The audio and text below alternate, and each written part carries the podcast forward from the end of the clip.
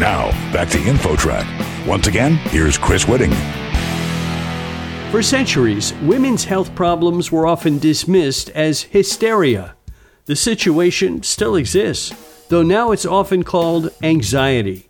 What can women do to advocate for themselves? Here with the story, InfoTrack's Gina Tedesco. Gina? Thanks, Chris.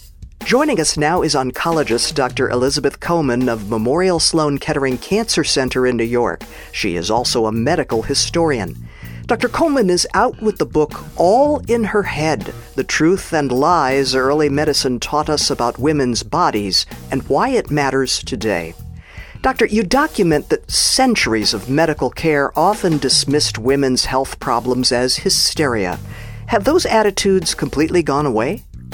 I wish I could say they've all gone away, but there's a reason why when I tell women, especially that the title of my book is All in Her Head, that there's this sigh and response of, well, let me tell you a story where I was told by a doctor that it was all in my head. And though we may not use the term hysteria as much anymore, the specter of the hysterical patient still looms very large in our healthcare system today, particularly when we refer to women as anxious for a diagnosis that they may not be appropriately labeled with. And you mention a modern day woman with epilepsy whose doctor prescribed her to have sex, which would stop the seizures. How much of an outlier is a case like this in today's world? Well, that one was certainly egregious, and the neurosurgeon that told me that was just absolutely horrified, but very much felt compelled to tell me that this is still happening. You know, when you go back in history, there were certain times when sex was either prescribed or prohibited as part of a medical treatment. I don't think that it's as obvious and as egregious as that example that I gave uniformly in our healthcare system, but I will say that women's sexual desire and sex, either the fear of it or the need to control it, historically impacted almost every aspect of our care.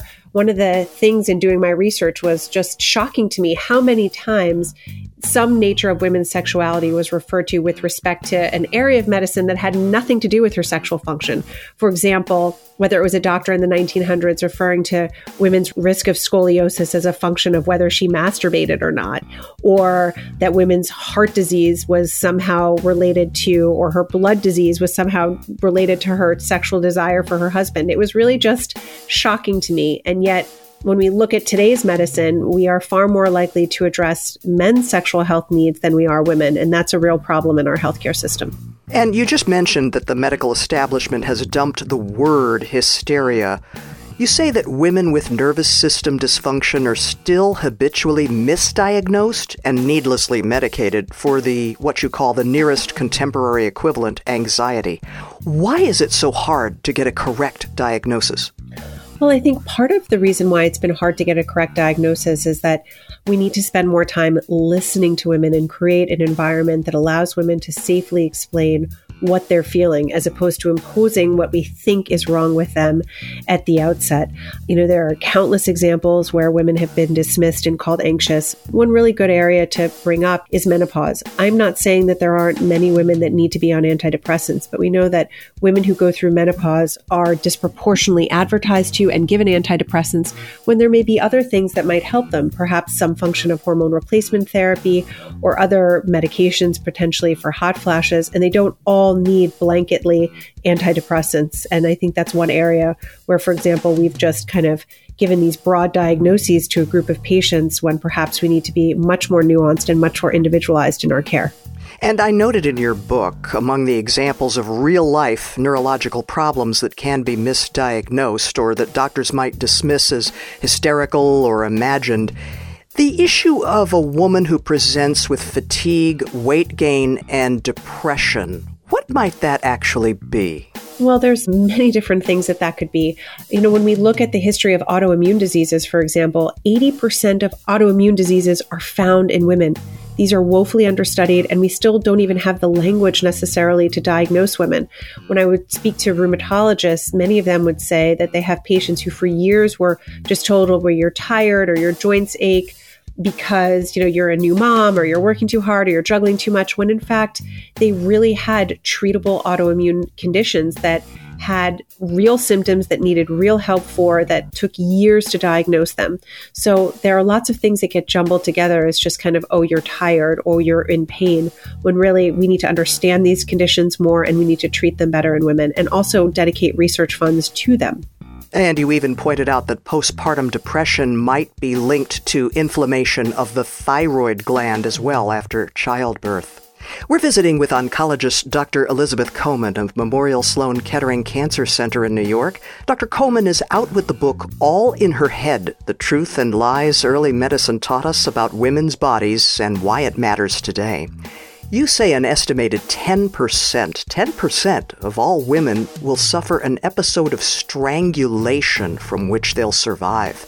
Are emergency room doctors doing enough to ask about strangulation symptoms?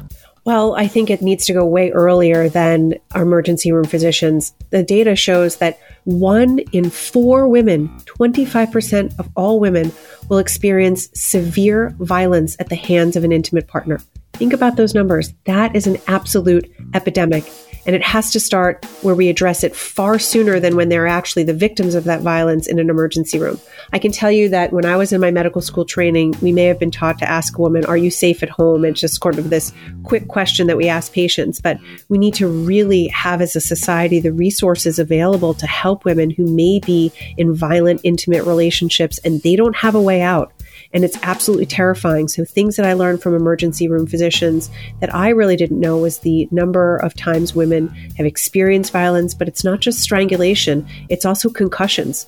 We know that countless women in domestic violence disputes can experience repeated concussions. And when the police come or when they're asked to explain their story, they may be in such a haze from being hit in the head and it may be assumed that they're drunk or high or unable to recount a good story. They've actually been hit in the head, maybe not once, but multiple times. That affects them not only in the moment, but for years and years to come.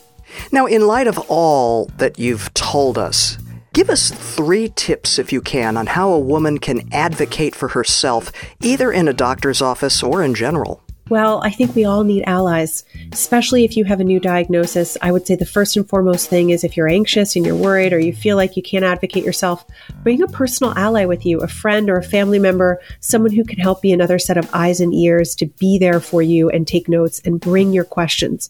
Secondly, in our complicated healthcare system today, know who the players are on your healthcare system. Does it include a nurse or nurse practitioner? And with the recent Cures Act, you may be getting medical information long before your doctor has even a chance to see it if they're in the middle of clinic. Make sure you ask your doctor, how am I going to receive information? When will you get back to me? What's the appropriate way to communicate with you? And who will be communicating with me? If you don't like your doctor, don't stick it out. Especially if you think they don't like you either, don't stick it out. Move on. This is one of the most important relationships you will have in your life. And the better you have a trusting doctor that you feel comfortable with, the better care you will have overall. You also write that women should not apologize for their needs. Is that a substantial problem? Absolutely. I can tell you, not as a doctor, but as a woman and as a patient, as a caregiver towards women, it is shocking to me.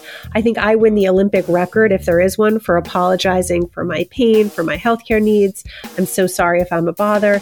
It is unbelievable to me how often women apologize for being sick or apologize for normal bodily functions.